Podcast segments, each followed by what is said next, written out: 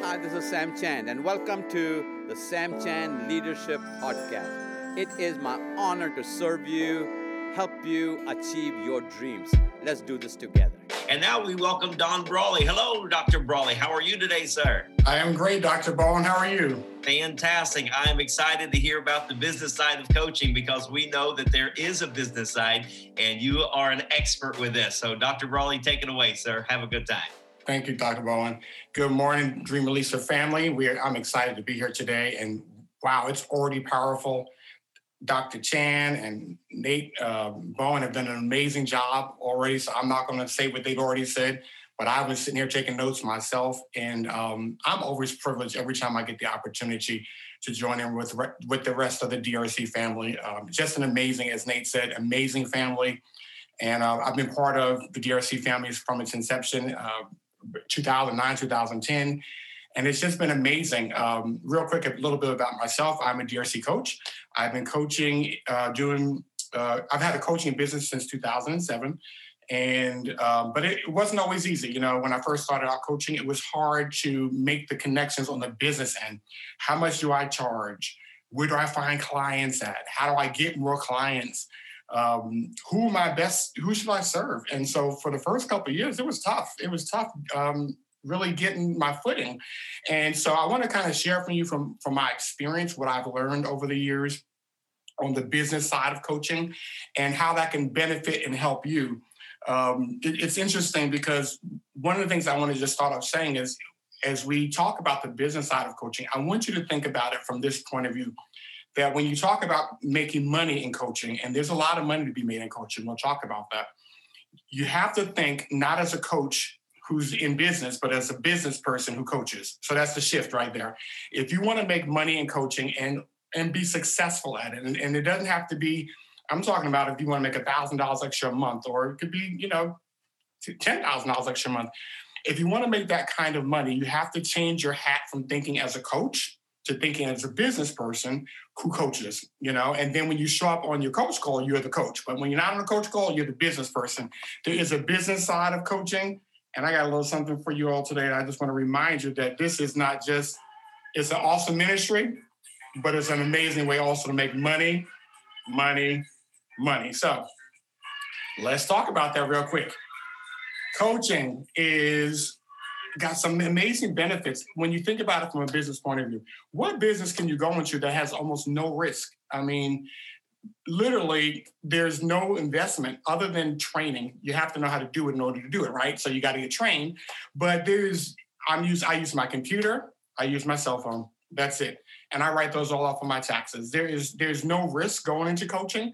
Um, at, at the worst case scenario, as Nate said, you're going to be a better husband, wife, listener, leader. Uh, you're going to show up better in ministry from the tool set. But there is absolutely no risk or low risk in coaching. Very few, very few businesses you can go into and own your own business with such a low risk. The other part is high impact. So you hear about these stories of life transformation. DRC is always getting these stories about how lives are being transformed just by going through the program, let alone the people that get coached from people who go through the program. It's amazing, it's transformative, and that's what we do as coaches. We help people align to their values, we help people find their voice, we help people really get back to what's most important in their lives. We help people build efficacy that they that they they leave the coach calls knowing that they can show up in their own life as powerful, that they have what's on the inside of them is enough for them to accomplish what God has placed in their life. I mean, that's amazing impact. Um, it's convenient. Listen, I have coached from my backyard and my breakfast nook. I have coached from the beach. I have coached from my living room couch. I have coached from my office at the church where I pastor.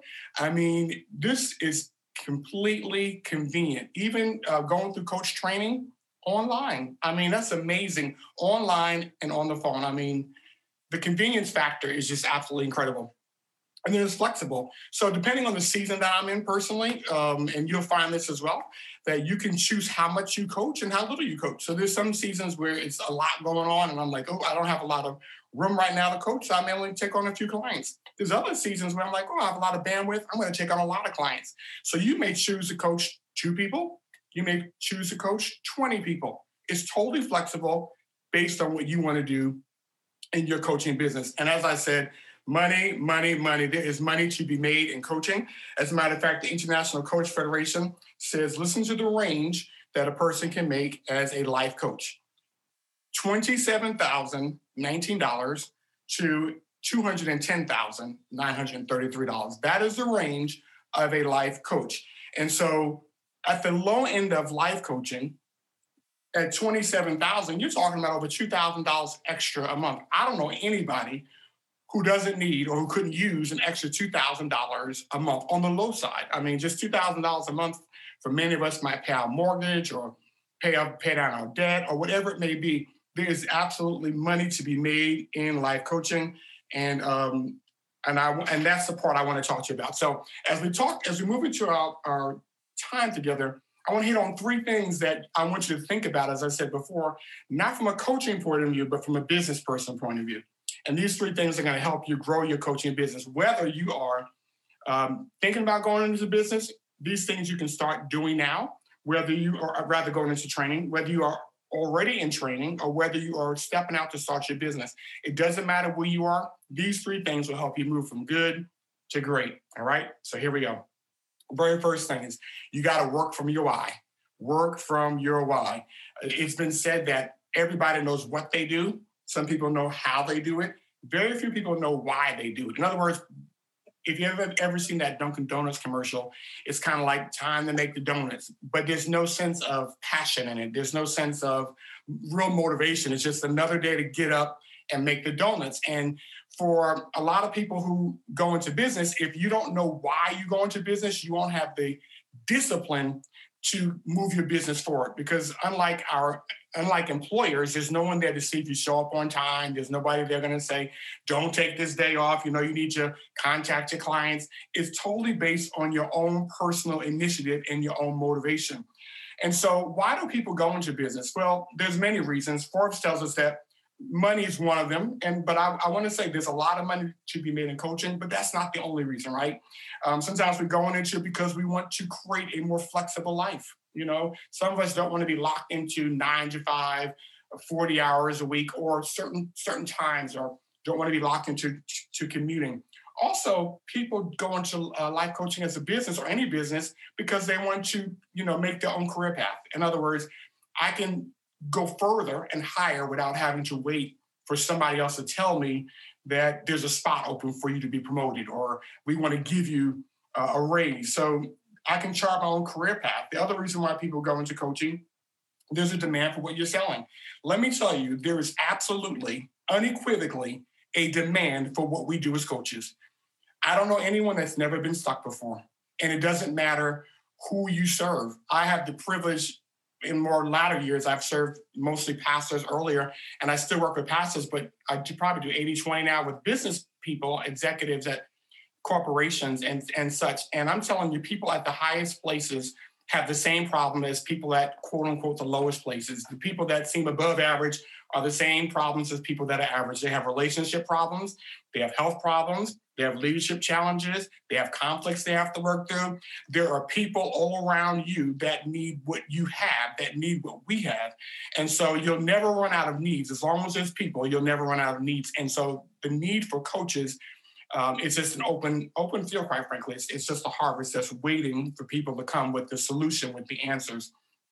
And then the other reason why people go into business is they want to make a difference. I mean, who doesn't want to make a difference with their life? I think I think young people come up saying, I want to, you know, achieve this, I want to make a difference. And I think the older we get, further down the line, we start saying, I want to make sure I make a difference before I leave. And so if you want to make a difference with your life, if you want to bring the solution that other people are looking for in their own lives, if you're looking for a career pathway that's flexible, um, and one that um, also pays very well, then I'm telling you, coaching is for you. But let me say this about working from your why. It's important to know what that why is. In other words, what are you passionate about and why do you want to do it? Because the, the number one reason that, or the fastest way people go out of business is to forget why they went into it. So you've got to know why you're going to it because it's the why that keeps you going. I mentioned that I've been in business since 2007 It's 14 years. It's my why. It's that it's not the money. It's my why I do it that keeps me going. And I'd be curious from you, just throw it in the chat box. If you were to start your own coaching business, or maybe you're already in business, what would be your why? Why would you want to do it? For some folks, they may say, this is how I can get my children through college. Or somebody else may say, you know, I really want to help people that are struggling with this area that I used to struggle with or that I've come through. What is your why? Put it in the chat box. I'd love to see some of your answers as to why uh, would you want to have your own coaching business? What would it what would it mean to you? What is your reason? What is your passion? Go ahead and put that in the chat box real quick. And uh, I'd love to love to see a few of those. Yeah, and then the next thing Okay, my dog is having a little canary on the side. The next thing is narrow your niche. Narrow your niche. So when we talk about your niche, your niche is a group of people that you are that you serve, right? It's a, it's a segment of the market that you serve. So when I say niche, I want you to think, I want you to think of pizza pie, and then I want you to think of slice. So I'm a native New Yorker, and in New York, we used to buy pizza by the slice. And when you think about a niche, I want you to not think about a whole pie.